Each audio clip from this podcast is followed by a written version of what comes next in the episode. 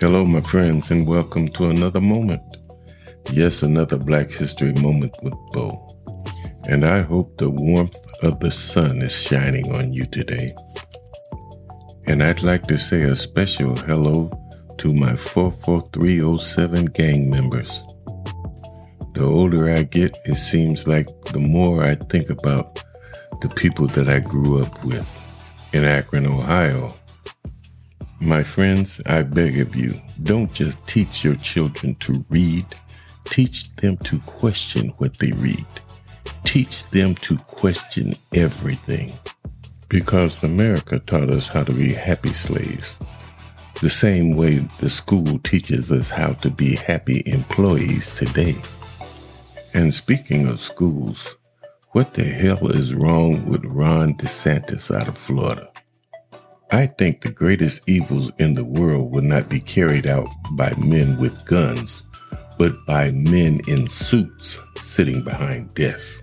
No black history in Florida schools? For real? Are you serious, man?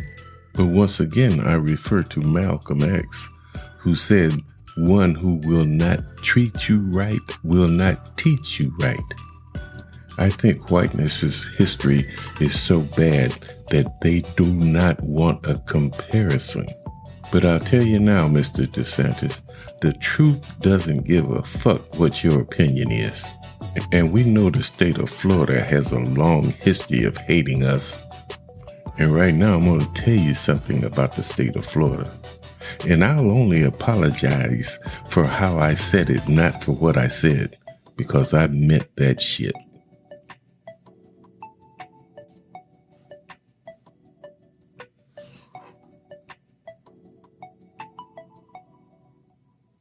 As the oldest city in America, St. Augustine, Florida's history covers generations and generations.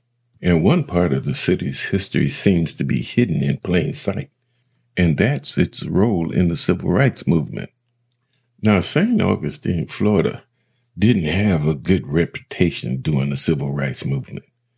It was the only city in Florida where Martin Luther King was arrested, and it had an extremely violent Ku Klux Klan presence well beyond the civil rights era.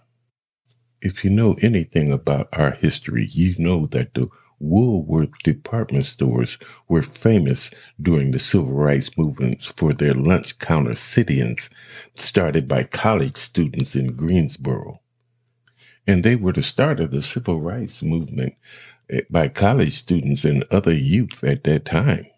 And in July 1963, this movement found its way into St. Augustine through the brave action by four teenagers who decided to participate in a sit-in at the Woolworth and were denied hamburgers directly from the whites only lunch counter, whereas blacks would order at the counter or around back at the side kitchen door and pick up their orders there. These four teenagers, Audrey Neal Edwards, JoeAnn Anderson, Willie Carl Singleton and Samuel White eventually became known as the St. Augustine Four. There were 16 of them altogether, and all of them was arrested and, and charges would put on them that would make them sit in jail for six months. But you know, the St. Augustine Four were the only ones that refused the judge's offer of being released as long as they agreed not to participate in any other civil rights demonstrations. And do you know what they got for that bravery? They were sent to reform schools. There was a NAACP lawyer in Jacksonville by the name of, of Earl Johnson who tried to get them released, but they were told that they were beyond the jurisdiction of the legal system, and they did not get released until 1964. All the major newspapers in the country called them warriors and Jackie Robinson and Martin Luther King acknowledged the brave efforts of the four.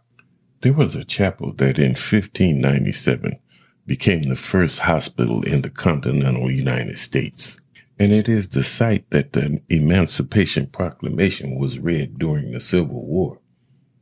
The Monson Motel once stood where the Hilton Hotel now overlooks St. Augustine's bayfront, and it was owned by a dude by the name of James Jimmy Brock, who died in 2007.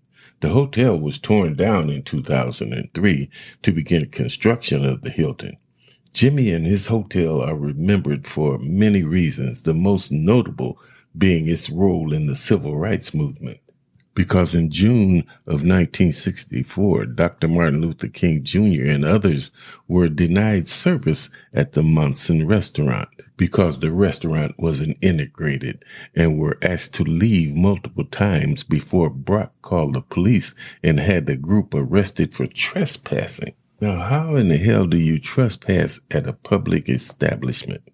And because of that dumb move, a swim in was held at the hotel pool in protest. And Jimmy Brock, who was pissed about that unwanted attention at his motel, threatened to pour acid into the swimming pool after the men refused to leave. And you know what, my friends? He did it.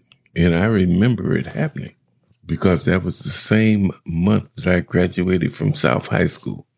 Pictures of those terrified swimmers were published in every major newspaper in the world. And it just so happens that the U.S. Congress was debating civil rights legislation at that time. And the St. Augustine situation didn't do nothing but influence many lawmakers to vote in favor of the Civil Rights Act of 1964. But, but you know what, my friends? Widespread desegregation of Florida public schools didn't happen until 1970. And, and that was only after the Supreme Court got involved and Governor Claude Kirk's motion to stay the court's desegregation order was rejected. For the African Americans in Florida, their primary goal has always been to eliminate the educational inequalities between the races. And it's still going on to this day. So, Mr. DeSantis, we're not surprised at anything you do. But with a name like DeSantis, we wonder how you can do the things that you do. One thing we know for sure, and that is if you knew your Italian background history, you would never do nothing like this because the Italian race came from black people, came from Moors. And although you might hate it, the truth will always find a way. And once again, there it is, my friends. And I tell you, nothing filters truth from falsehood like history. It was really hurtful for me to hear that Florida will no longer teach black history. But then I realized that black people's pain is the world's entertainment. So what more could I expect from DeSantis? Because no one is going to give you the education you need to overthrow them. Just like nobody is going to teach you your true history, teach you your true heroes. And if you know that, that knowledge will help set you free.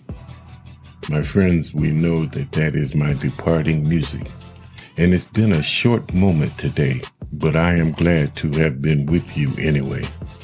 And before I go, you know I have to leave you with this message. Who knows who knows why we were taught to fear the witches and not those who burned them alive? Have a good day, my friends. Until next time, it has been my honor